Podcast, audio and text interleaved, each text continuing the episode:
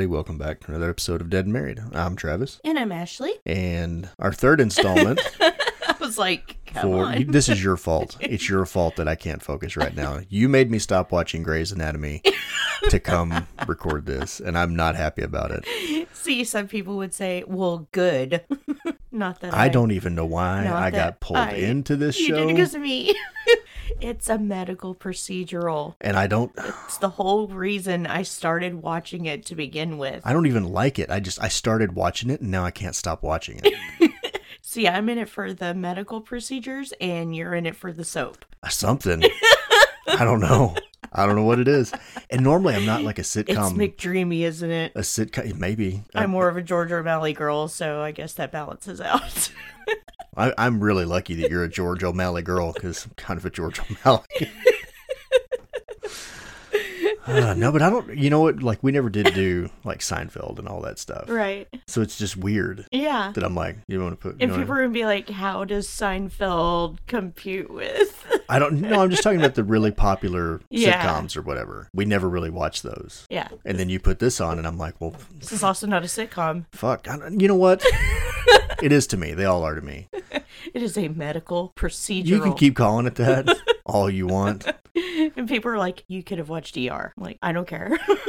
Is that does that have Clooney in it? yeah, I don't want to watch that. I don't either. The thing is, is that you watch you you watch this show and you're like you're over there talking about it, like oh yeah, all this stuff, and I know that at your work it's less like this and more like Scrubs. Probably, but you know, some some Grey's Anatomy has been known to slip in from time to time. Anyway, what was I talking about? Oh yeah, you were talking sexy about how sexy Dreamy is. I don't think that was it. so third installment of Sexy Month. That's right. We're covering X from 2022, um, directed by Ti West and starring some people. it's it's actually got a 94% on Rotten Tomatoes, so it's one of the higher rated uh, films that we've actually covered. I mean, we usually aim kind of low, so we don't keeps the expectations down, but 94%, we got to do good. Anyway, it's an 80% on Metacritic also. So yeah, It's funny, um, because now that some time has passed, I think a lot more people prefer Pearl to X, and I'm I'm in that camp of people that prefer it. Um, but it's still, I mean, I don't want to use the words for what it is. I mean, but yes, for what it is, it's actually pretty damn good. I've heard a lot of people um, say that they don't really care for this movie all that much, and I I'm not sure why. Like, if if I'm gonna watch. Excuse the woo, because that's Isabel. Isabel's having a moment. but I think at the time when it came out, and I'm talking about it like it came out forever ago, it's only been a couple of years for fuck's sake.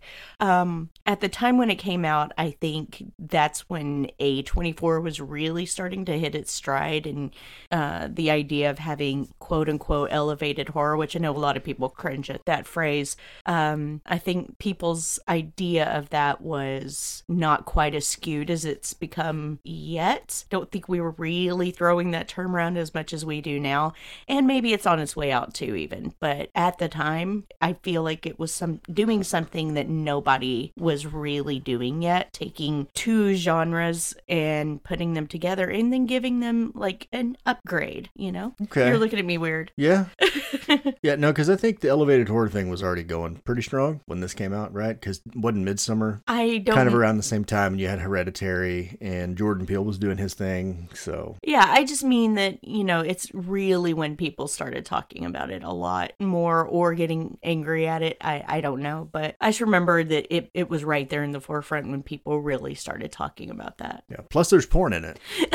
yeah, plus there's naked people. Also, also a reason for people to talk about it. so, what was your first impression when you watched this? Um, I remember putting it on because at the time, again, like I just mentioned, everybody was talking about it. Everybody was was singing its praises, and but then I heard a lot of people saying like, "Oh, it's not that great," you know, I don't know what all the hype is about, and so I was like, "All right, fine, I'll check it out, see what happens." And you and I had put it on in the bedroom because we weren't. It was obviously a film we couldn't watch with everybody else, and if you in this house, if two people are going at it, a child's gonna end up in the living room at some point going, What are y'all watching? Why are people clapping in here?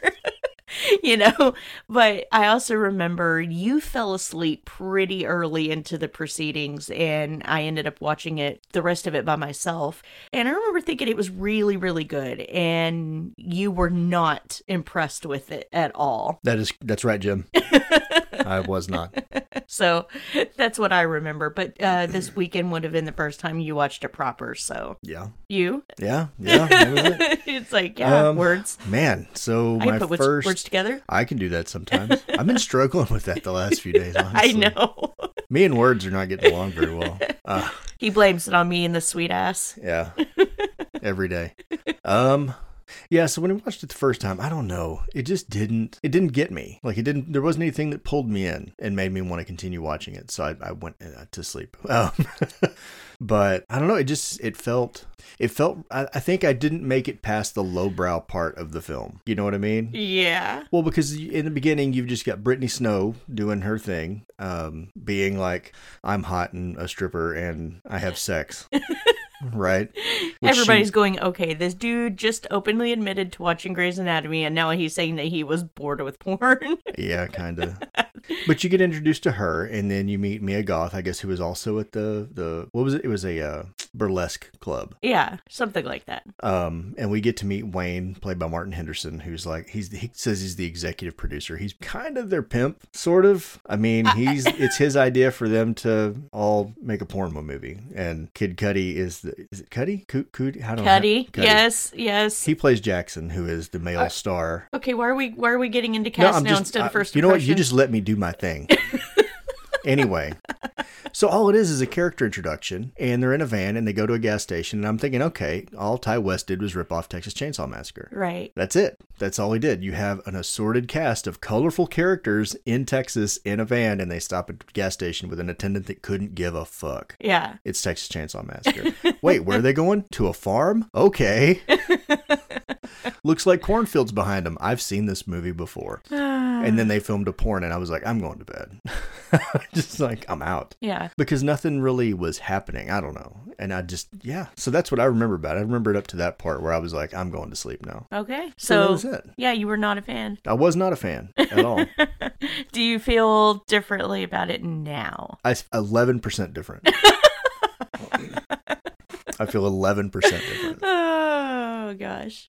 No, I I do feel differently about the film now, but the few reviews we watched that actually talked about the film, I don't agree with them. Not everybody. It, it's funny if you go on YouTube and you look up reviews for X. Everybody and their dog tells you what the premise is and then whether they enjoyed it or not. I was really hoping that I would find somebody on there that did like an analysis of it or a proper retrospective, kind of breaking down the film, and nobody has. And I was really surprised by that because I think there's a lot of videos out there doing that with Pearl, but not really with this one. And I do find that a little bit bothersome because to me, there are points to discuss in this film. And I don't disagree with that, but I feel the, like a lot of reviewers w- just talked about what was on the surface. yeah, but all the points to discuss really are in the back half of the film. Uh huh. Because at the front, yeah, it really is. It's just a character introduction, and this is what they do and kind of who they are. And you do get some, uh, some, I guess, character development or whatever with each one of them uh, as they're introduced, and this is, yeah, who they are and what they do. I said that already. Uh huh. Um, but the the stuff you have to think about doesn't happen until later in the film. So I mean, if they made if they drew the conclusion at the very beginning, like, oh, it's a slasher, and they just stuck with that in their head through the whole film, then they missed a lot. I think they did. I really think they did. Yeah. I think that this movie had a like as well as just kind of bringing us back to that golden era of exploitation. I do think that it had something to say about life and mortality and aging that nobody seems to want to talk about. Maybe No, that and that was yeah, that was one of the things that I noticed. The common theme was finally another slasher film. I don't know. I actually watched it and I don't really feel like it's a slasher film. I mean, it is, but I again, I feel like that's just on the surface. That's what gets you in there. And yes, at the end of the day, it is a fun throwback slasher experience. You know, back to the days of when you just watched a grisly movie that had some adult stuff in it that you, you know, you, I don't know. It, it's hard. It's hard to articulate, but yeah, it definitely was a throwback to that. Ex- except with it kind of taking this new elevated, I'm rolling my eyes, this new elevated thing, I think that you had more components in there that made it something than just that. Okay. I well, I will explain my point later. So, because I kind of disagree with it being a slasher. It's still a horror movie. I just don't. When I think slasher, I always think like Halloween and and, and Friday the Thirteenth, and this just doesn't fit that for me. I guess. How? Well, for one, there's more than one killer in this film, Yeah. and There can be more than one killer in a slasher. yeah, There's more than one killer and- Scream, and it's a slasher. And like Michael Myers has a motivation. Jason Voorhees has a motivation. I feel like a couple of these, there wasn't a distinct motivation. Like the first one, the first kill, I think was based on uh, rejection. And like, you know what I mean?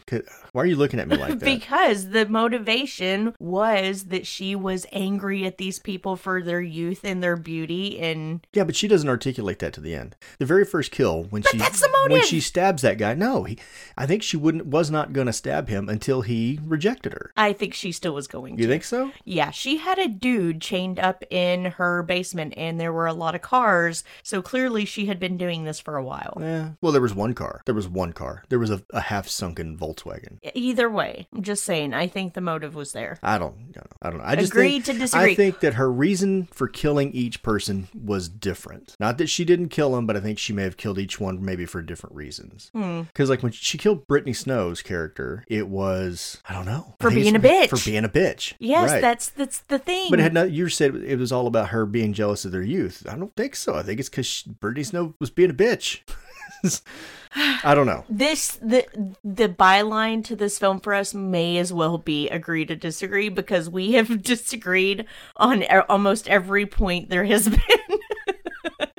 I'm just saying that I feel like she found a different reason to kill each person because it wasn't the one. she that, didn't even one, kill every person. I understand that, but it wasn't all about because the only one that she was really jealous of was Maxine. she wasn't really. That's really the one she kind of of zeroed in on because she she reminded her of herself when she was that age, young Yeah. and pretty and all that stuff. I don't I don't know. She and that the only one she said anything about. She was the only one that she wasn't she was going to keep alive Uh huh. at the end. So All right, all right. Just move on. Move on. Move all on. right, so we'll move on to characters. Mia Goth plays Maxine. Jenna Ortega plays Lorraine. Brittany Snow is Bobby Lynn. Kid Cudi is Jackson. Martin Henderson is Wayne. O- Owen Campbell plays RJ. Stephen Ure, is that right? U R E Ur Ur. I You're don't know. er, I don't know. His name's Howard. So uh, that's it. That's it. They did not credit. Um, and I noticed that when they in the in the film, it didn't list Mia Goth, or well, maybe someone else we were looking at. It didn't list her as playing Maxine and Pearl. Right. So, but she did. Yes. Okay. Okay. Directed by Ti West, written by Ti West. Um, which, if you know the periodic ti- table, it's Titanium West. It's just Ti. or that's a Atlanta-based rapper. yeah. Sorry. Do we need to get? I know a podcast that is. No, never mind. That's Soldier Boy. They want updates on. Anyway, Yeah. we're not going to do that. anyway. So that's the cast. As far as crew goes, looking at the uh, like makeup department and cinematography and all that, none of the big names that we typically would talk about and that you would gush over, like KNB or any of those people. So But if you would like something to gush over, head on to Petted Dead head on to Dead and Married. No, patreon.com slash dead and married. you can support us with as little or as least as you want and help us continue to bring you a show where we're constantly flubbing our lines. yeah, you can listen to a show where we can't remember where our Patreon is. That was Anyway. smooth. so moving on into story so what did what did you think about the story overall because we we've already gotten into this a little bit so i think now we can kind of go into it proper I don't know. You're gonna let me have an opinion? Hmm? no Is that what's gonna happen? No. Okay. Um, I feel like the story is it's just a basic bitch up until about the halfway point. okay nothing about the story impressed me until you get until well basically until pearl is introduced properly um again i think this is where it changed like it the setup is for a slasher and you keep calling it a slasher and that's fine you can feel that way if you want um but so for me, this movie was just really sad. I feel like the, the front half of the film is almost throwaway, but the back half was really smart because I mean you do you do get the groundwork for Mia Goth's character, where Maxine is what is it? I won't accept a life I don't deserve. I mean she's got her her sights set very high that she wants to be a star. She wants everybody to know her. She wants everybody to love her. Um, and then you get introduced to Pearl, who had the same thing, sort of. She wanted everybody to love her. She wanted a life, and she got stuck with a life that she felt like she didn't deserve. Right. And then when she sees these people come in, she wants that. She wants what they have, sort of. Even though she wants the youth, it's almost like she wants a do-over. She wants her youth back. She wants to have a chance to do her life differently, sort of. Um, and she's got her husband, and they don't have sex because he. Apparently, he's got a weak heart, and yeah, he just keeps turning her down. But she, I don't know, she wants to be attractive to him again. She she wants her husband. She wants to have a relationship. Um, and then she sees these people who are just they're making porn basically, so everybody's having sex with everybody. Uh huh. Um, and uh, they disagree with that. You know, she doesn't want to have sex with everybody. She just wants her husband to want her.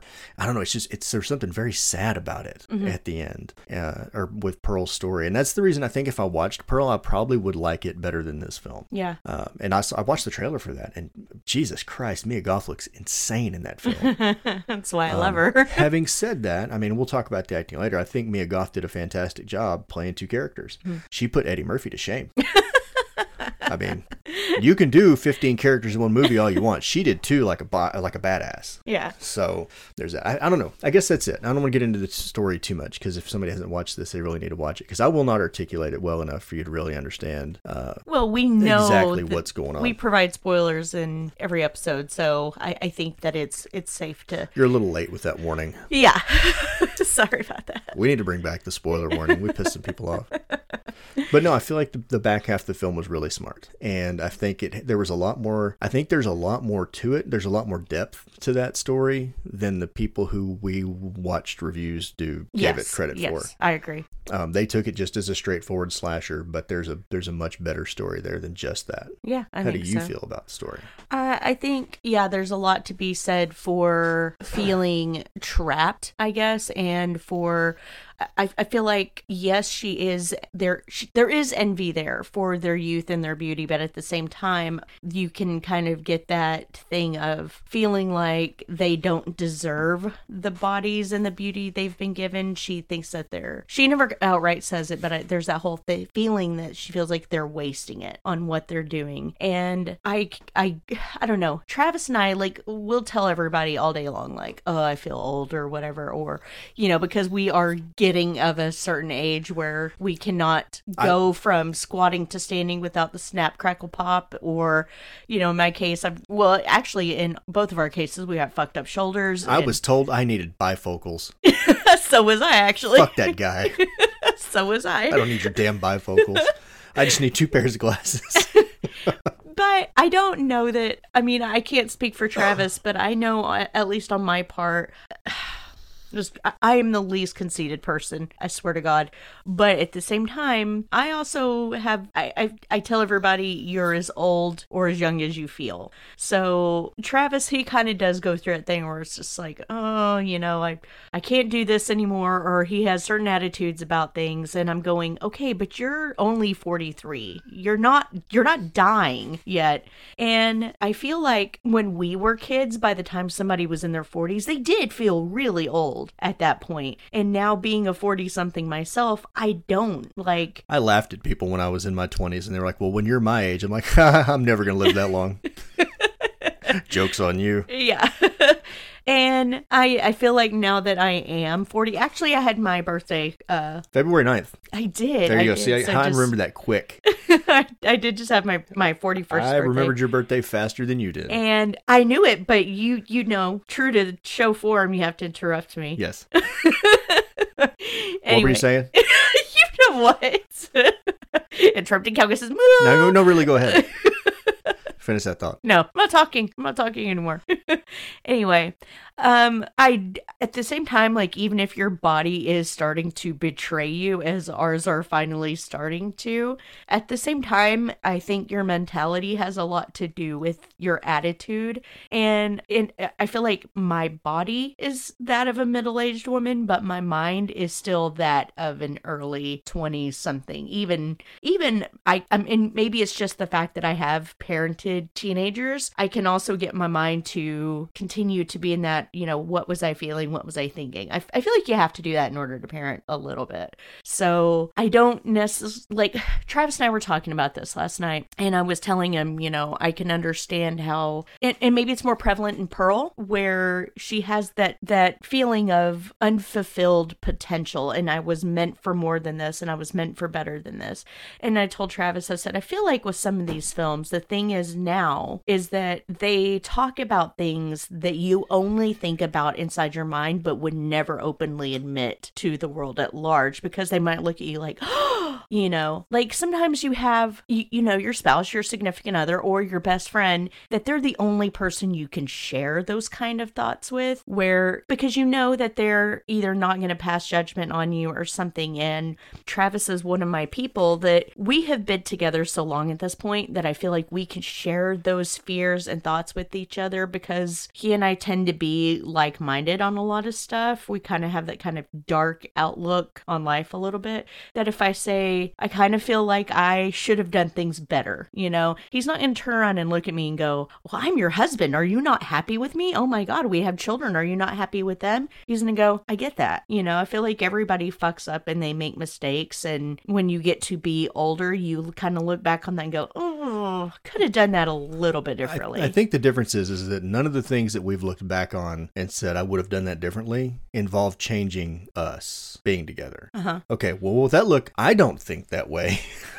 No, I'm I'm saying I don't I'm I'm just saying I don't know that there's any way to know that. yeah, For no, sure. Well, no, but I mean, I, I think there's stuff that we we have both thought I should have done this or not done that, but at no point are we like, man, if I hadn't gotten married, you know what I mean? Yeah. So, Yeah, it's more like, damn, I should have gone to college. but yeah, yeah, we have we have those sort of regrets, but it's she is not one of them for me. right. And he is not I one am of those one of them for her. No, I did not say that. She looked at me the other day and she's like, God damn, I should have married for money.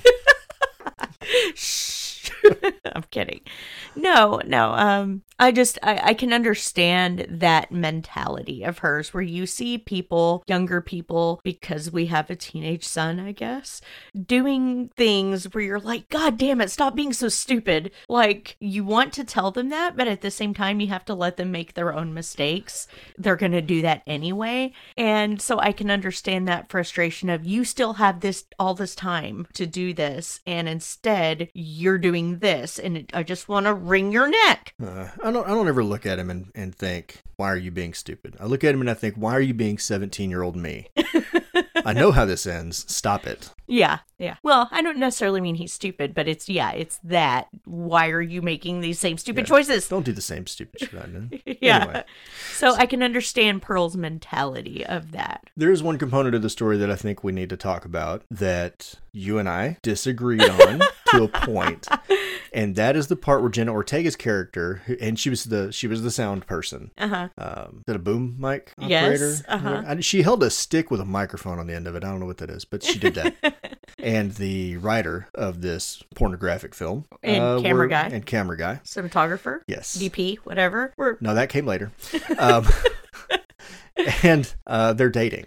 I guess they're in a relationship of some kind, uh huh. but we don't know how serious Yeah, it is or whatever. It's not established at all. But they're sitting around drinking after they'd filmed all day, and she's watching people just, you know, arms and legs and private parts flying everywhere. Ghibli bits. Yeah, everybody's rubbling their wobbly bits together, and and she's like, "I want to do a scene," and I understand him not wanting her to do that if they're in a relationship. Yeah. but I feel like he went about it the wrong way. Because I agree with you on that part. He took this high and mighty, like he broke something when he fell off that high horse. he absolutely had to. Um, okay.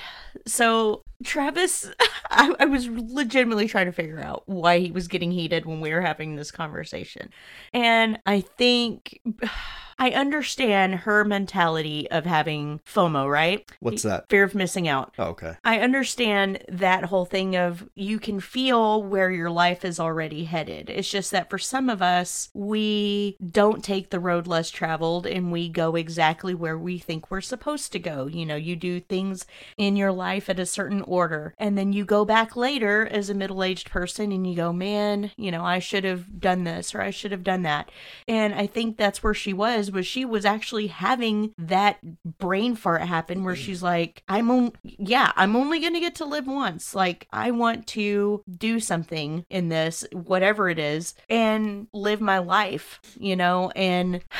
It's hard. I, I feel like I articulated this so much better last night, but I'm tired and not feeling good this evening. The part that I got, the part that annoyed me about the film was when she wakes up and he's not there, and what's his name, Martin or whatever, shows up, and and she's like, "You don't think he left me, did do you?" yeah, Of course he fucking left you. He filmed you fucking someone else. yeah, Why wouldn't he leave you? I would leave you. I would have left before you got to that part. I'm not going to sit around and film my significant other having sex with another person. right, That's not me. That's not the lifestyle that I choose. That's not the kind of relationship that I choose. If there are people out there and that's how you roll, good on you, but it's not for me. right. But he should have said that before they ever got to that point. That was my thing. Yeah, and, He, and and he should have done it in front of everybody, being a condescending dick. He should have pulled her aside and said, I'm really uncomfortable with this. We're in a relationship and I like you and I would prefer that you not do this. And if you do, I'm out. Right. Like he should have just been honest and upfront about it instead of being a cocksmith about it. Right. I'm glad you've had time to think about it now because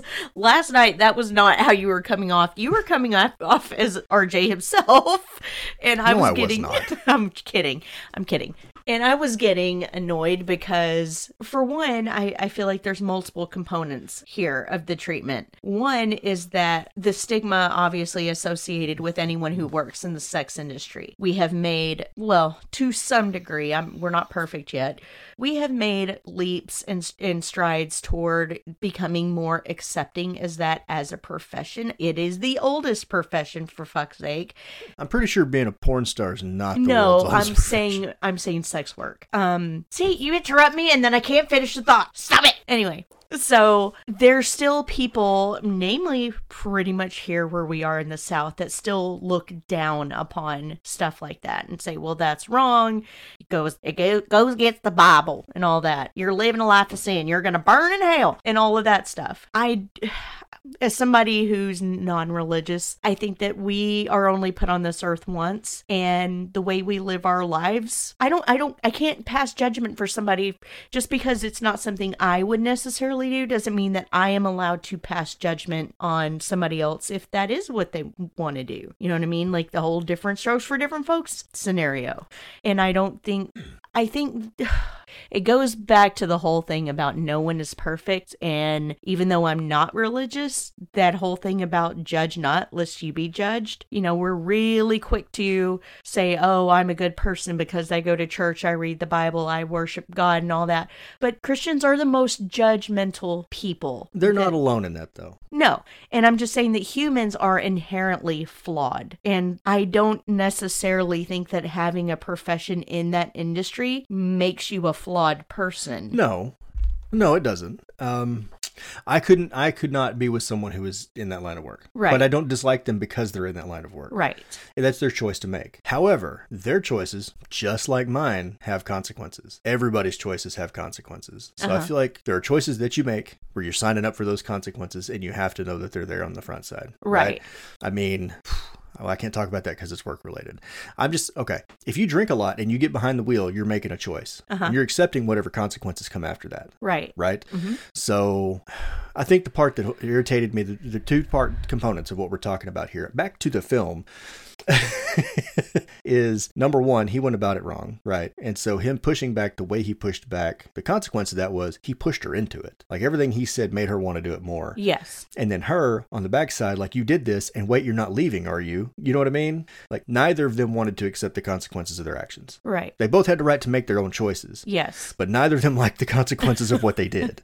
That's and that's the part that got annoyed. That annoyed me. Okay. Second was that whole thing about it, it kind of ties into that she's a good girl. She wouldn't do anything like this. You know, that's fine for these people, but she's a good girl. And if if you're trying to make me feel sorry for this guy because she did this while she was with him, you're going about it the wrong way. Because if there's one thing, and I told Travis this last night, if there's one thing I cannot stand, it's a guy in- infantilizing the girl that he's with. Because just because you are with somebody doesn't inherently make them your protector, your your parent.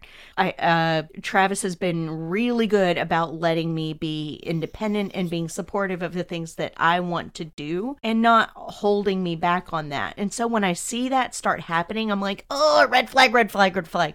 It just it makes me insane. Um she's a grown-ass woman if she says, "I want to do this," then fine, she should be able to make that choice. Do I think she should have gone about it differently too? They they both could have had this conversation in private. Correct. Um, and that is a conversation that should have happened in private. Right. She should have went to him, pulled him aside and said, "Hey, I feel like I want to do a scene in this movie. How do you feel about it?" And then at that point he could have said, I, you know, I can't be with somebody that does that. I wouldn't feel right about it. It it's gonna hurt my masculinity, like make my wiener shrink and all that.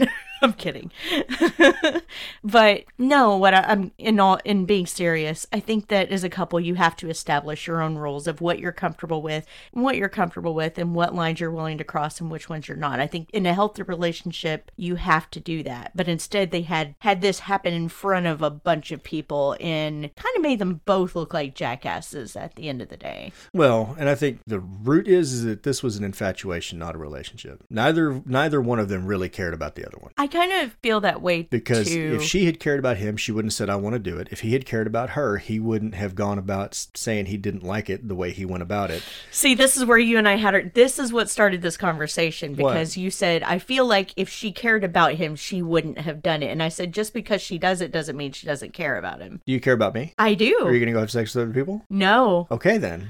but but we the the conversation we was having is about how people are married all the time and yet they have to kiss other actors they have to film love scenes with other actors in movies and in my opinion that doesn't mean that you're cheating on your spouse because you're making a film I understand that, but there's a difference between those kind of films and the kind of film they're making. There's actual intercourse happening on this film. right The ones you're talking about, there's not. Well, okay, it probably depends on which one you're talking about because I know there's been a couple of them where they wanted the sex scenes to be real, so they really did it. But yeah but I'm saying that in general, when it's filmmaking, I, I don't disagree with you there. They do uh-huh. it. No, it's not. But this is actual sex with another person. i i to me, there's a big difference between those two things. I understand. And I'm not saying I would do that or I agree. I'm just saying I think that there's probably some couples out there who have established the rules and say, I understand that you're having sex with this person on film. You're still my wife. I still love you. It's not a threat to me and I'm okay with it. And I think that they can go and they can film their scene scenes. They can, they come back home and they still love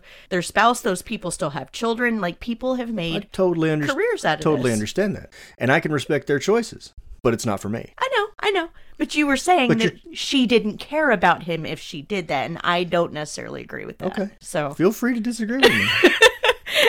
that's what it said if nothing else, if there had been real feelings there, she would have pulled him aside, like we talked about, and said, "Hey, yes. I kind of want to do this," and they could have had a real conversation. I agree. That that much we and can that, but on. that's that's what I'm saying. I don't know that either of them really were that invested in the relationship to begin with. right. Um, because if they really were, if they really cared about each other, that conversation would have happened Agree. off camera. Agree. Agree. Um, and then, yeah, I don't know.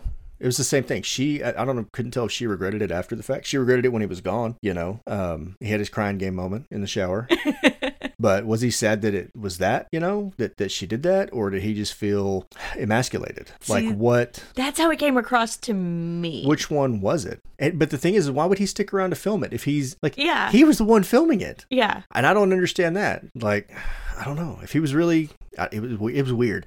That whole thing was weird and uncomfortable. That's what I'm saying. It to, to me, I, I don't know how they intended for that scene to go, but the way he was behaving made it feel like it was more of a "you're my property. I'm feeling emasculated. I'm trying to tell you what to do, and you're not listening to me." That's how it got. Well, that's not what he said. What he said is, "We're not making that kind of film." And because she was like, "Well, why can't you rewrite it? Because we don't do that in this kind of film." He was he was kind of condescending about it. Yeah, yeah. Um, and he was making it about his art. Like, dude, I got news for you. You're making porn. yeah. Like, it's that's I don't I don't know if that's art. Well, it's Entertainment, It's kind of, but not. it's kind of one of the meta one of the meta things in this thing where he says it is possible to make a good dirty film and that's what he was trying to make that's what this That's what Ti West was trying to make. yes and uh, mission accomplished because i do really really enjoy this film um i think we definitely went on about this for a little bit. But I think that if you want a good story, it has to provoke discussions like that. Whereas I feel like your standard slasher film doesn't really do that. They don't really have much to say. Yeah. And that that's another thing is people keep calling it a slasher, but this movie made me think about stuff.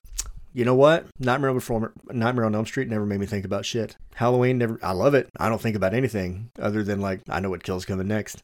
You know what I mean? There's nothing. I would I would disagree with that a little you don't, bit. You don't but... talk about the dynamics of a relationship of a fictional couple when you watch those films. No, but with Nightmare on Elm Street, perhaps you could talk about sins of the father, that sort of thing. That one is. I think that one doesn't Okay. necessarily apply. Okay. But Friday the Thirteenth. Friday the Thirteenth, yeah, ju- absolutely. you're just waiting from one kill to the next, right? And that's the reason throughout the history of slashers they just kept up in the body counts because Yeah. that's what keeps people in the seat. yeah. Is what new way are we going to kill someone? We got to have their kills 1.7 minutes apart. That's, Okay, here's the thing. I feel like maybe every first film of those franchises maybe had something to say. Because even with Friday the 13th, you could search yourself and say, what would I do if this had happened to my child? But I feel like anybody who made a subsequent film after that was not thinking about that. So funny that you should bring up the first Friday the 13th. Okay. because that's one of the things that I appreciated about the story in this is that your killers were two elderly people that none of your protagonists took seriously. Right. And that's the only reason they were able to get away with what they were doing is because, well, okay, back to RJ. When he gets done crying and he jumps in the van to leave and uh, Pearl's just standing out there, his first instinct is there's no danger here. I'm going to get out and see why she's standing outside in her nightgown. Uh-huh. You know, and then even when she starts acting weird, he just stands there because it's an old lady. She's not going to do anything. Right. Maybe she's just, ah, and she stabbed me in the neck. Yeah.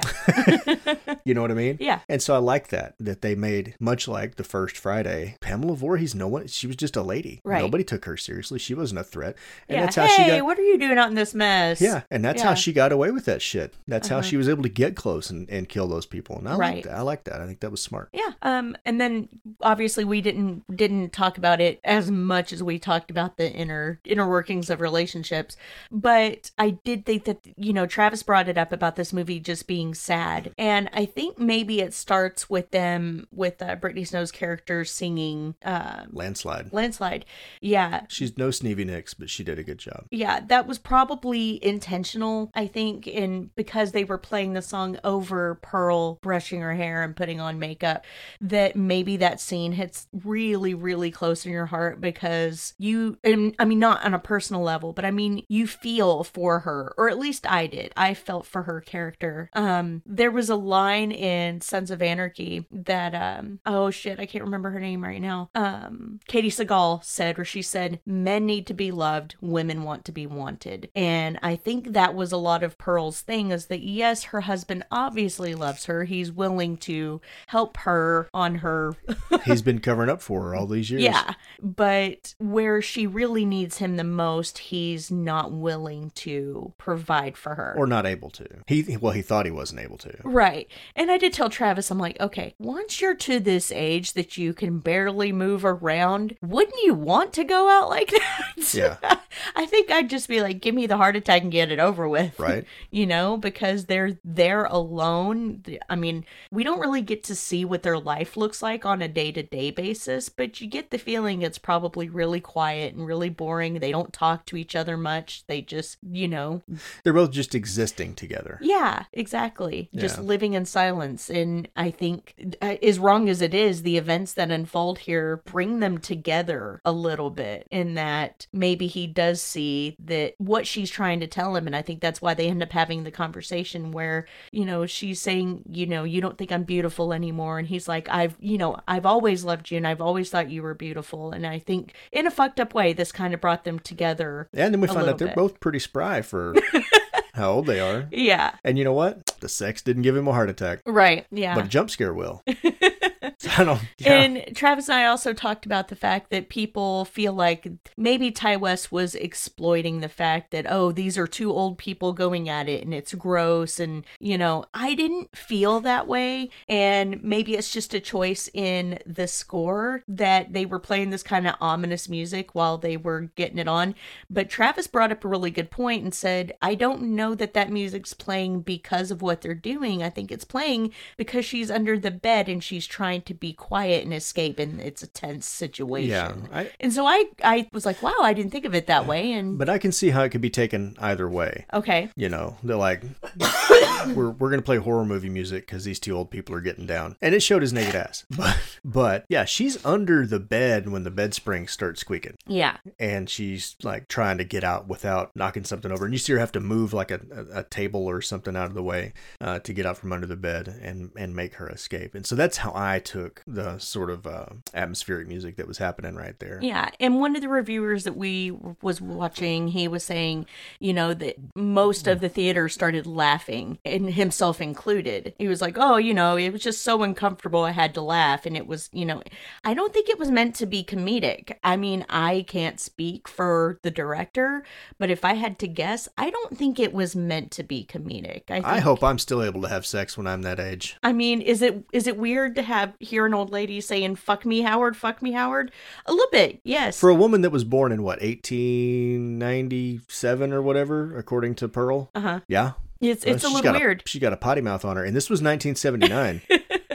but at the same time, do we not think that people don't still do that behind closed doors, even at a certain age? I don't know. I mean, I, I I don't know. I guess I just didn't find it as appalling or upsetting as I guess some people did. Nah, it didn't. I just I actually thought of it as a sweet moment between the two characters. Yeah. As fucked up as that may seem to people. So I don't know. So to to make a long story short, To make a long story longer, I I actually really dug the story in what it had to say and the fact that yeah, it is this thing on the surface, but there's more to think about and more to talk about. And you know, me and Travis going back and forth with this banter is proof of that. so that should be the title of the movie. X, more than just a slasher.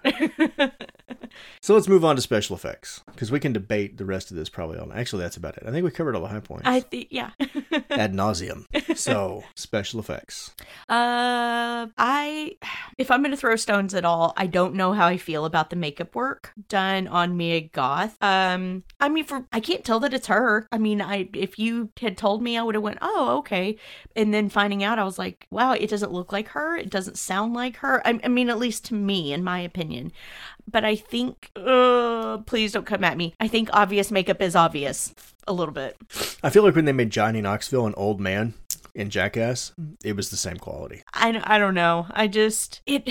There were scenes where it looked good, but for me, I think her makeup was inconsistent. And maybe it was just whatever lighting they were in, because depending on the scene, that makeup looked very different. Uh huh. And like, did they not do like a face cast or something to make a? I, I don't know. I mean, I, I but don't there, know. I, I, feel like there were some scenes where it looked good, but there's some scenes where it's like the nose piece is coming off. you know, I mean, it just, no, for me, it's not that. It's that I feel like it's too much. it was too heavy. Yes, Yeah. because I work with the elderly every single day, and Pearl was right there at Crypt Keeper level. Like it just felt like, okay, I don't know. I mean, I'm sure I could do the math, but I'm going. She would have been in her late 80s. Okay, that's that's too much then, because I I deal with 80 year old people every day, and they're not at this level No. that she is. No, I thought that. I, this is gonna sound really weird. Like during the sex part, and there's a couple parts where like her uh, nightgown or whatever sort of open, and you can see like her neck and her shoulders. I feel like that was really good. Uh huh. It was just the face makeup Yeah. that I was like, mm, they were really going for it there, weren't they? Yeah, I don't know. That that was just my thought. And uh, would you say his name was Stephen Ure? Yes, that played Howard. Um, he was he he played an orc in one of the Lord of the Rings films, and I thought he still looks like an orc. yes, Well, he was a. it- it- it's that guy. yeah, I think he was one of the the goblins or something. yeah, like that. something like that. But I was like, he still looks like that. It just it felt like too much. I feel like they could have dialed it back Well, some. is, he's not a young guy anyway. well, no, They didn't have to go batshit on his makeup. Yeah, and then that's that was my complaint was I felt like it was too much. You Yeah. could have made them look old without. So I don't know if the point was to make her unrecognizable as the actress. If that's what they were going for, kudos because it worked. But I just think they didn't need to do all of that. I agree. It was too much. And and back to Stephen Ure I mean, he's in his mid sixties anyway. Uh huh. They shouldn't have had to do just a ton of makeup. Right. I'm not I'm not trying to be a dick, but Yeah. I mean, you get somebody who's who's pretty close to being sort of the age that's being portrayed anyway, Uh-huh. you shouldn't have to put a shitload of makeup on them. No. I mean, I can understand them thinking they needed to go heavier with Mia Goth because she's what in her 20s, Uh-huh. 20s, late early 30s, something like that. She's she's really young, Uh-huh. and they had to age her up a lot. But yeah, they just kind of went overboard with both of them. I agree. Like the scene where she was brushing her hair, I don't know why, but I kept waiting for this like Walking Dead moment of the governor when he was brushing his daughter's hair, Yeah. waiting for his scalp to just pull out. Yeah. I kept waiting for that and I thought that's ridiculous. Yes, there's a lot of elderly that have thinning hair, but not to the level that it looks like it's just ready to rip out of your Yeah. scalp. So that's if I have any stones to throw at the special effects, that would be it. Okay. Well, what about the ones that you don't want to throw a rock at, like the kills and stuff? Oh, uh, the gore is on point. Um, I was super, super happy that they decided to go with practical effects in this film because as of late, I feel like more and more filmmakers are kind of going back to that because here in the knots, we were just solely relying on CG. Like, like as much as I love the Saw films, they were doing like CG blood at the end of those or blood that looked so pink that it wasn't even right but here it felt like when you're going to when you're saying okay i'm going to go back and i'm going to make a balls to the wall slasher film of of days old i thought that they really nailed it this reminded me of um fuck what's what's those films victor no crowley idea. um Hatchet. Yes, Hatchet. It was the same thing that Adam Green did, where he's like, I want to, I want to relive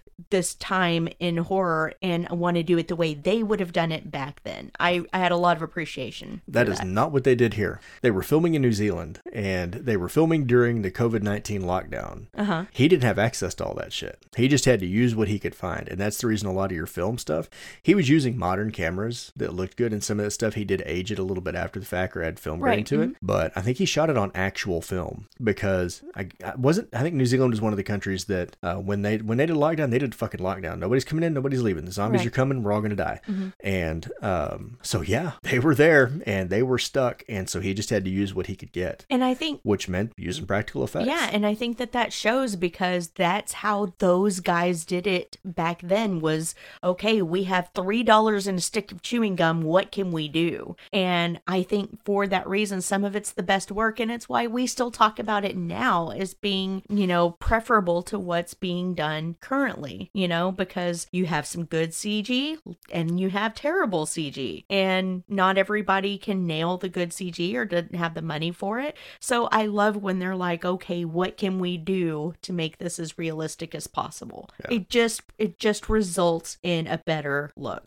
You know the one I appreciated the most that they didn't fuck up when the alligator kills Brittany Snow's character. Uh-huh. They could have really messed that up, but they the lighting was dark Mm-hmm. and they made it happen so fast that you couldn't you didn't have time to find the zipper on the costume. I right, guess. right. hmm And I like that because when you know the alligator's coming and you're like, ah, she's about to get it, you keep waiting for like the Lake Placid um, CG alligator to come up out of the water and I don't know swallow I was her gonna whole say or whatever. it's like it's like a Jaws moment, isn't but it? they did it so well that I'm like, yeah, it was good. Yeah, it, it was like Jaws because, you know, from the aerial shots that they do, you know, you're obviously not going to see the gator up close.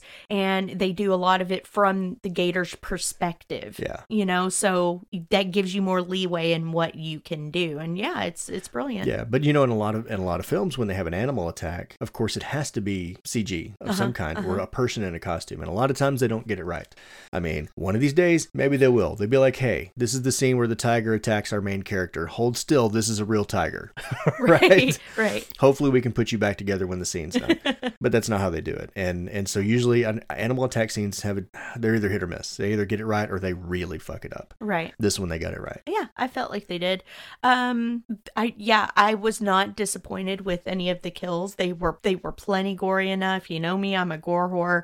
I was extremely happy with it. Um I did hear one complaint from somebody where they said they didn't feel like the kills weren't inventive enough, and I disagree with that for one because if you're trying to pay homage to something of the 80s or 70s, you're going to use those same kills for one. And second, when anybody tries to do anything creative, we call that torture porn. We call it Saw.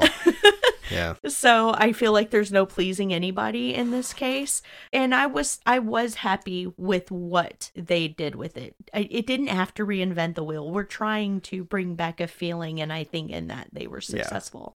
Yeah, no, I agree about the whole kills not getting creative enough. Because, I mean, honestly, look around your house. How many lethal things are in your house? A lot. All the shit that's been used in these movies. I mean, Yeah. so, I mean, and that's that's the thing is that if you're going to get creative at that point, you're taking a horror movie and Home Alone and sticking them together, and yeah, we call that Saw. Yeah. So it's you can't. I don't know. I appreciate it when they kind of keep it basic. Yeah, I mean you're in you're in a you're in a barn. How many things are you going to have access to? Yeah. And for the record, I don't care how many times I see it in a film. If somebody steps on a fucking nail, it makes me cringe every time. Yes. I don't care how many times I've seen it. And I like it that they didn't make the nail come all the way through the foot. Right. That's another effect that you're like, that's a rubber foot. You know what I mean? yeah, right. um, that they get it wrong or they CG it. Mhm. And that one, the nail didn't go all the way through, but you still you feel it when you Oh watch man. Oh man. it. Um, another one that they did, another effect that I've seen done very poorly in films, is when they're mo- removing an eyeball. Uh-huh. They did well. They did very well. It's not easy to remove an eyeball with a pitchfork, but they pulled it off.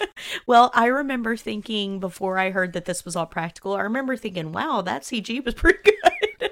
and then I heard it was practical and I'm like, oh shit, I'll be damned. So This was the last film that actor made. Like, there's no way to fake this, dude. You're gonna have to put your eyeball down there. Um Now he's a pirate at kids' parties.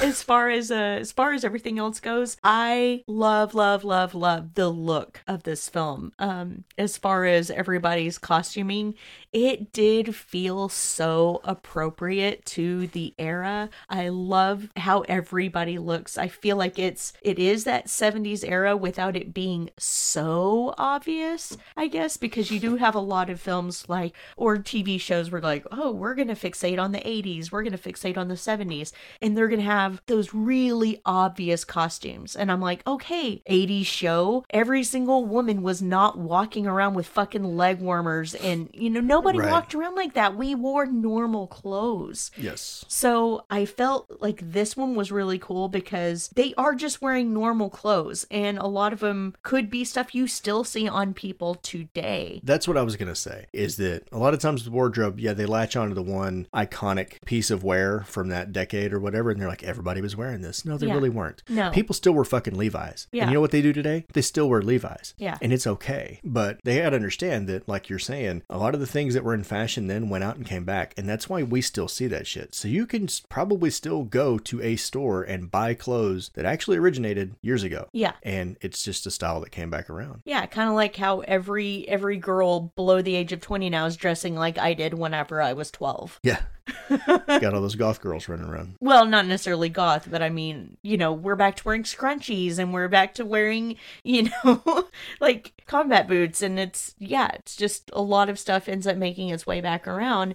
But my point was was that there were people just walking around in the 70s and 80s that weren't wearing giant bell bottoms. They were wearing just normal jeans and t-shirts or button-ups and I felt like like Martin Henderson's outfit, that's a guy I'd see walking around now. Yeah. You And know? did he remind you, did he give you like Matthew McConaughey vibes? Yes. Me too. Yeah, I was gonna wait for that in acting, but but uh yeah, I I felt like they really stuck it to these are just normal people in the 70s. I didn't feel like they were going over the top with the costuming. Yeah. So, Agreed. All right. Now acting and go. uh Mia Goth, Mia Goth, Mia Goth. I Yes, you're a goth. I I see what you did there. Um, I am so damn in love with her, and it did not start with this movie. It probably started more with Antichrist, probably, where I was like, this girl looks so interesting, and you know, it's like I can't place my finger on it, but there's something different about her, and it has been such a joy to watch her grow throughout her career of just playing. I, I'm so glad that mainstream has not claimed her yet. I love watching her in all these independent films playing these weird, kooky, offbeat characters. And even though this one I would say went a little bit more mainstream, it was really cool to still to to see her in something like this because I feel like even though she's throughout all these independent films and most of them have kind of been horror tangent, I've never seen her in a full on straight horror before. So that was really cool to get to see. She she does horror movies where she actually gets to act. Actually, there was one. What was it? It was set in space and it had Life. Life. No. No, High Life. High Life. Yeah. She did a really good job in that one too. Yeah. And it's got um, fuck. Robert Pattinson. Oh, I was gonna say Edward Cullen because that was all I could think of. Um, Batman. Yeah. No. No. oh my god, no. stop. Um, and she did really well in that one too. But yeah, she is always plays kind of a quirky, yeah. dark character. She always plays a dark character. Yeah. I think. To, to some degree i i just fucking adore everything that she's ever in so i i again prefer her in pearl but i have to openly admit that when i first saw this movie i went to her immediately she just stands out and it's funny the way he talks about her having that x factor throughout the film she really does as an actress. There it's kind of like uh, uh spoilers for next week. It's kind of like barry keoghan. He just has something about him that makes your eyes go to him immediately. Like if it's okay this person looks non-conventional or maybe they their personality is a little bit weird something makes you go to them and you just you want more of them i guess. Yeah, you weren't gonna give that away. hey they still might not know. Anyway, anyway so yes her i'm I just i'm always i'm always going to sing her praises i Okay. guess. So um Brittany Snow, I have been watching her since she was on Nip Tuck, I guess, when she was that weird Nazi goth girl. And so I I I don't want to be this person, but as soon as I see her with her top off, I'm like, whoa, okay. I did not ever expect that I was going to see that much of her. So that was different. But at the same time, I applaud it. Her wanting to come out of like I'm more than just pitch perfect girl. I I can do something, you know, like this. And I, I really thought that was cool. Um Martin Henderson, now we can talk about it. All right, all right, all right. Yes, he was he was giving me full on McConaughey vibes, and I don't know if that was intentional or not, but I think he's a native New Zealander, and if he if that's the case, he nailed this accent so fucking well. I've discovered that people from other countries do an American accent way better than we do theirs. I think so. Yeah. And if you don't believe me, watch Bram Stoker's Va- Dracula and see Keanu try to do British. We love you, but damn it, man. Um, I know that he put his real name in the credits, and I cannot think of what it is right now. But Kid Cudi, I he was he was actually like kind of shaping up to be one of my favorite characters in this. Um, I thought he did extremely well. I remember the first time I saw the trailer, I actually thought it was Michael B. Jordan at first because they didn't linger on any of the actors' face for so long. So I remember thinking, "Ooh, cool, Michael B. Jordan's in this." then you know, uh, I don't, I I mainly listen to older rap, so I had no idea who he was. But when I did watch this film, I was thinking, okay, like, I don't know how he is as a rapper, but as an actor, he did pretty damn good. So I would, you know, I would like to see him continue with an acting career. Um, I'm going to say something that's probably going to hurt a lot of feelings, and I'm not really not trying to. I'm kind of over the Jenna Ortega hype. You watch your mouth. I'm sorry. No, this was not her best. No, it's it's not even that. She did fine. For what she was doing, she did fine. I'm just I feel like there's a there's an actor or actress that everybody's trying to make happen at certain points in time and you get a little fatigued of seeing them in everything. It's like, okay, so now we have the Scream franchise and the babysitter and um now we've got Wednesday and it's like, all right, enough already. We get it. You're trying to make fetch happen. And it's not to say that she's not a talented actress because she is, but I'm just kind of like, eh. So part of that could have just been on, our I'm not on the hype. some of that could have just been our house because Isabel jumped on the Wednesday Netflix whatever thing that was and watched it basically nonstop for two months. Yeah. and London did the babysitter. So yeah, so it might not have been that she was completely saturating the media. It could have been just that she was completely saturating our house. I still feel like she's saturating the media. She's in a lot of shit. Yeah, but so are other actors and actresses. I know. I'm just I'm I'm saying it's kind of like there's there's some I don't mind and then there's others where it's like okay, like we get it. Like you you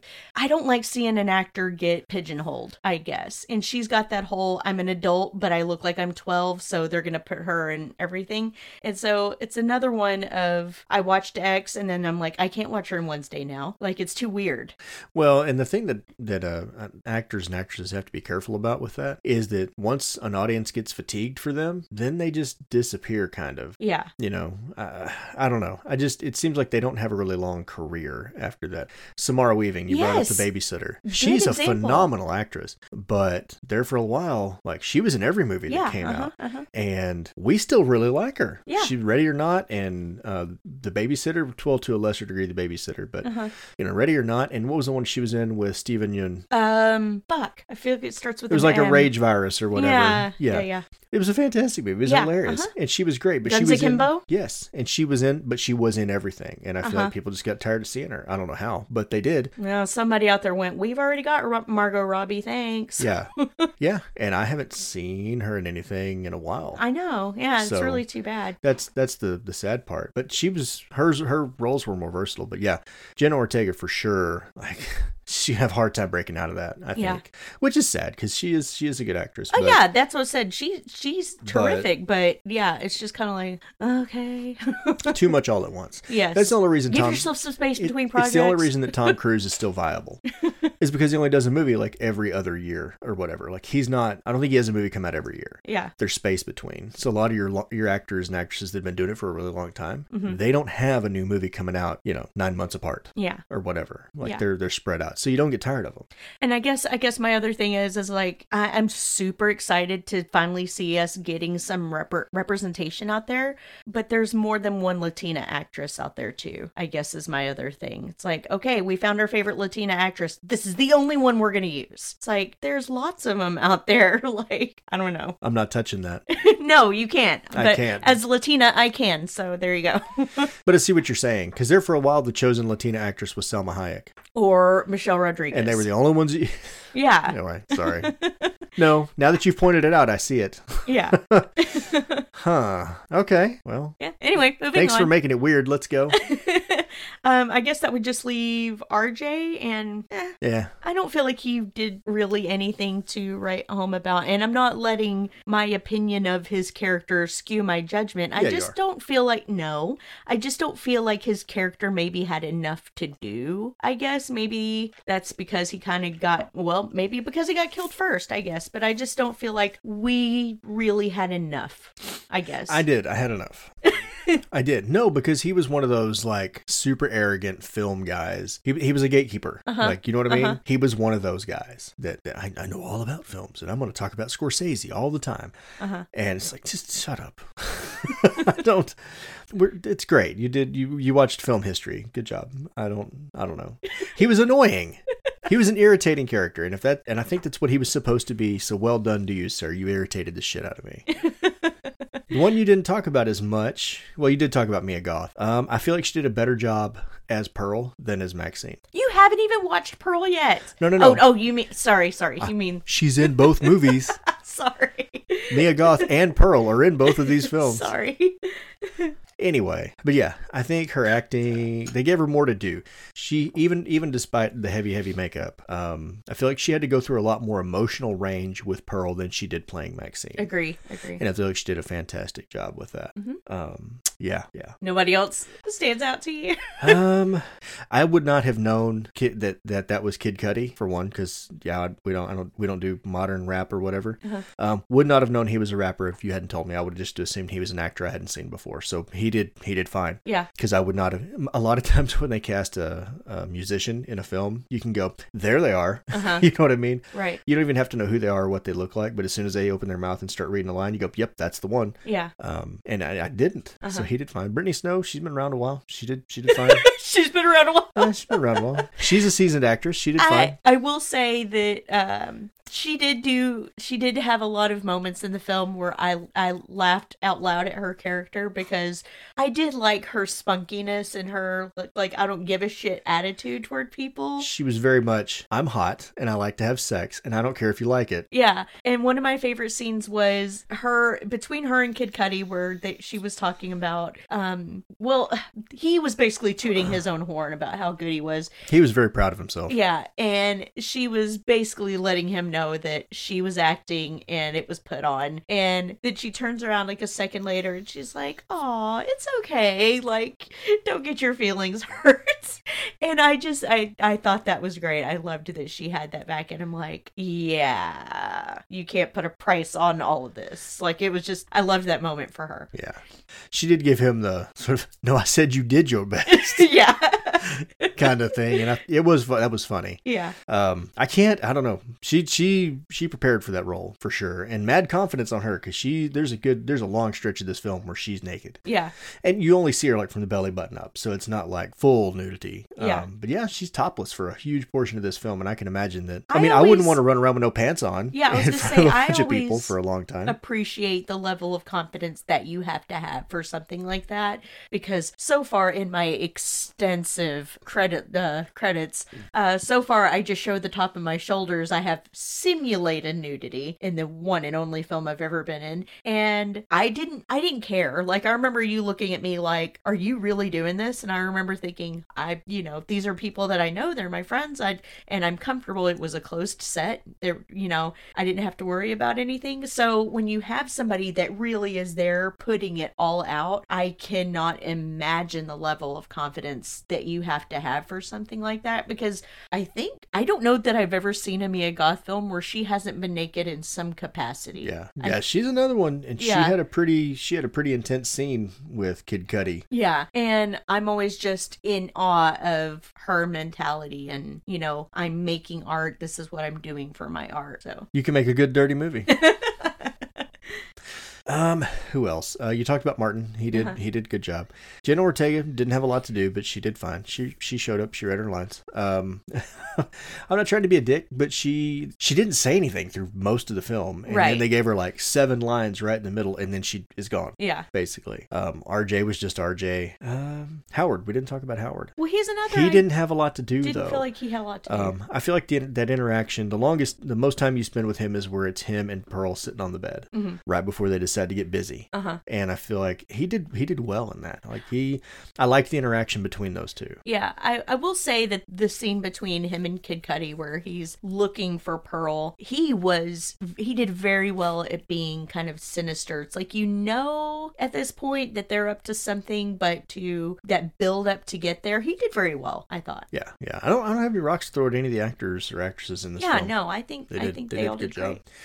Score. Uh, I will say that I don't think that anything necessarily stood out to me besides the music of the period. Two songs. Yeah. It was two songs. Yeah, Landslide and Don't Fear the Reaper. yeah, And both of those were played to illustrate a point. Um, Don't Fear the Reaper was foreshadowing Right. for when uh, Pearl kills RJ. uh huh, Because clearly he was not afraid of this little old lady standing in the middle of the road. right. Um, and then Landslide was more of an emotional type of thing to show Right. how Pearl was feeling in the moment. But uh, yeah, there I was mean- that pseudo tense music when she, when Mia Goth's crawling out from under the bed, but I don't recall a lot of film music. And they had the, the I mean the the porn music was on point. I felt like that was very accurate to the what they were doing. I mean, spot on, but Kid Cudi's porn stash.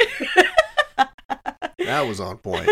but I don't know. They also had kind of had this score kind of meandering about with the girl, like girls, female vocals that kind of had that whole thing of like give like feigning innocence, maybe a little bit, and maybe that has something to do with ultimately who we find out Maxine's character is. Perhaps I don't know. I can't I can't read anything too deep into it, but I will say that it was score was fine. Nothing nothing I would say you know changed my life, but it was good for what Yeah. Was. Yeah. Yep. Oh, uh, an actor. I, I, I don't want to go backwards. Um, Maxine's daddy. Yeah. What about him? The preacher on TV, and Yeah. he's in the background of everything. Uh huh. And we both agreed, yes, that is exactly the guy right there. He really sold it, and it's that was kind of a I don't- it wouldn't like my jaw didn't hit the floor at the end when I found out that wow that was her dad the whole time. Yeah. but it still was like, huh, look at that, Yeah. that some shit. this is just an act of rebellion on her part. That's all this is. she got to the house. She's like, I'm getting high. Yeah, we we've we've had that discussion too of when you have a parent or authority figure try to push their belief system on you, the first thing they're you're gonna want to do is rebel. I don't think that they reinvented the wheel on that at all. So No. I guess that's why I didn't think about it.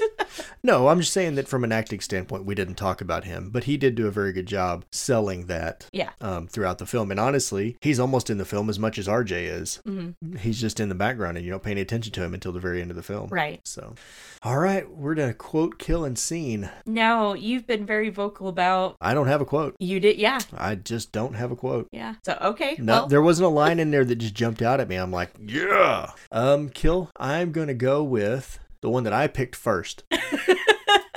because I picked it first, and that's RJ's kill. But it's got as much to do with the visuals attached to it as the kill itself. yes. Um, where she s- stabs him in the neck, and she's just stabbing him, stabbing, stabbing him. And at some point, it turns it's just rage on her part, yeah, and and that's visualized with the red and being everywhere. and that's sort of the turning point for her character also Yeah. where she just becomes a murderous crazy person um but that's that's my kill and Okay. scene i think my favorite scene in the film is when mia goth goes swimming and she's swimming back to the dock and you see the alligator following her through the water and it's an it. aerial shot He picked both of my things. you know what it just means that we have the same brain because we both picked those things. because I just think it's a pretty shot. And before you're like, of course, Mia Goth was naked swimming. It's too far out for you to really see that she's naked. Okay, it's Yeah. not like that. Um, but yeah, it's like a really far up aerial shot. Well, that's not you can kind of see the necessarily whole. my shot. You can see the whole pond um, with a swimmer and an alligator following. Yeah. Your turn to pick something totally unique. So we never said that we couldn't pick the same things. Then why do you always give me a hard time about saying you picked what I picked? just because you did? So you kind of hope that they'll pick something different. But if the scene is good, the scene is good. You can't, you know. I expect you to stop judging me. Um, so my quote's going to be I will not accept a life I don't deserve. And because at the time our our family was kind of before uh the stuff that we've gone through recently, before that, we also got kind of dealt a shitty hand. Um and this was kind of a turning point for me as a person, kind of a transitional period and this would have been when I decided to go back to school and kind of like I was a stay at home mom for 16 years. So, me turning around and deciding to pick myself up from the bootstraps and go, I can fucking do this. A line like that really resonated with me of, you know, am I going to be this little delicate waif that's going to cry about it or am I going to pull up my pants and get out there and do something? And, you know, I I think I have changed as a person since I had to make that choice. I feel like I'm a lot more independent now and yeah, so a line like that really it I remember when I heard it I remember thinking that I, I felt something hitting me. As corny as that sounds, it it it really spoke to me, I guess. I feel like you left out the enormous amount of encouragement support you received from your family during that time. I didn't say, as a matter of fact, earlier I said you encouraged me for that. I'm just saying that I feel like to a degree you have to be responsible for doing that yourself. You can't, you couldn't have forced me to do that. Oh, you know, maybe. you could have, if you said you need to go get a job, I could have went and just got a job anywhere. That's but true. I was like, I want to do something more with my life. I don't want to just work at a dead end job the rest of my life. So. And now you're the one with the important job, and I'm just like, yeah, I do a thing. I still I still don't know that I have an important job, but I did want to do something more than just, you know, working behind a gas station counter. I'm just telling you, next time you want to draw blood and somebody's like, I don't want you to do that, just look at them and go, okay, die then, and walk back out. Fair enough. Um kill shit. Because RJ was my pick too because it's a beautiful scene to look at and also where she stops and she starts dancing. It you know don't fear the reaper drowns out and you have this other music come in and she's dancing. It's just it's a beautiful scene from start to finish. So that was why I picked that. Um so if I'm going to go runner up for kill I guess I'm going to go with uh, Bobby Lynn's kill with the alligator because that one was more of a comedic kill, I guess, because she's standing there and she's like, well, for starters, she tells her it's not my fault you didn't live the life you wanted to live, which I feel is another thing that kind of resonates with me a little bit. Like, don't blame me because, you know, you didn't do this with your life and I'm younger than you and doing whatever. So uh, she starts to call her a bitch, and the alligator grabs her right at that point, and then Pearl finishes it, bitch. No, Pearl pushed her in the water. Oh, you know what I mean? yeah, mean. she pushed her off the dock. but uh, stop! Stop interrupting me. Just want to make sure you're accurate. Anyway, um, and then scene, it's the same as Travis's, but for me, what sticks out more is that tight close up shot of Mia Goth's face and the eyeshadow and the water around her. Like, oh my god, it's just perfection. Um, and then yes, you add to it this when she's trying to swim and the gators coming up behind her. So I do really appreciate that scene a lot. Um, backup scene though would probably be the scene of Pearl brushing her hair while Landslide's playing behind her. So if I had to pick a backup, but anyway, so we've been talking about this for a long fucking So- time now. Now it's time to pick. Are you gonna marry, fuck, or kill? Technically, Pearl did all three. yeah, uh, yeah, just not in that order. This is just a fuck for me, honestly. Well done. Me too. Yeah. I picked that answer first. Yeah, I, kn- I, I know there for a while everybody was like, "Oh my god, she must marry everything." No, I, I don't. There's there's a lot of films that I do, sure, but for me, this one just stays in the marry category, I guess. You mean the fuck category? fuck category? Yes, sorry. Um, I. I think I would feel differently about Pearl probably, but I, d- I wouldn't know until I watched it again. But uh yeah, this is one that I I don't come back to a lot. Um I had fun wa- rewatching it for the show, but it's not one that I put on a lot if I'm being honest. So Yeah, same, bro. Same. Yeah. I feel like this is one of those that's, that would lose its impact if you watched it a lot. yeah, I agree. Um, yeah, what other movie was it we just that we did recently? I don't remember, but there was another movie that I, I- that I kind of said the same thing. Like the only reason it works, it, the Was only it Dracula? maybe, but it's like the only way it works is if you only watch it like a couple times a year. If you if you just overwatch it, it loses something, and then you're Yeah. gonna and then you'll be like, nah, I don't want to watch that. Yeah, yeah, pretty So. much. So it's it's fun to watch when you put it on, but it's not one that I'm like I'm gonna keep coming back to it and keep coming back to it. You know? Right, right. Like The Witch, good film. Got to put some distance between watches though. Yeah, yeah. Um. All right. Final thoughts. So I would say if uh if you're like me and slashers are kind of your your thing, your go to, and you haven't seen this one yet, absolutely give it a chance. Um, if you kind of like what A24 has been cranking out in the last ten years or so, definitely check it out. Um, this is one that I feel like you. I mean, obviously, but the way we talked about reviews going back and forth, um, even even if some do consider it to be elevated horror, I still think this is one that you can put on and just watch it without looking deeper into it too. I still think I think it accomplishes both jobs. So, uh, yeah, Well, clearly you can because most of the people we found that reviewed it, that's exactly what they did. that's that's why I said yeah. So yeah, definitely give it a watch. I I would recommend it for sure. I endorse this film. I agree. I think you should watch it. That's That it. is all. That's it. That's That it. is all. Wow. Okay. You're like we've talked enough. You said all the things. You stole my answer. I don't feel like I need to talk anymore. All right, Travis, since you have been waiting for this all fucking month, Waiting to get it over with it is finally your turn to do it. to do the next film. Yes, so go ahead and announce it. God damn it. Next week we're doing Saltburn. Fuck me. I can't even. I had I had the strongest reaction to that film I have ever had to any film.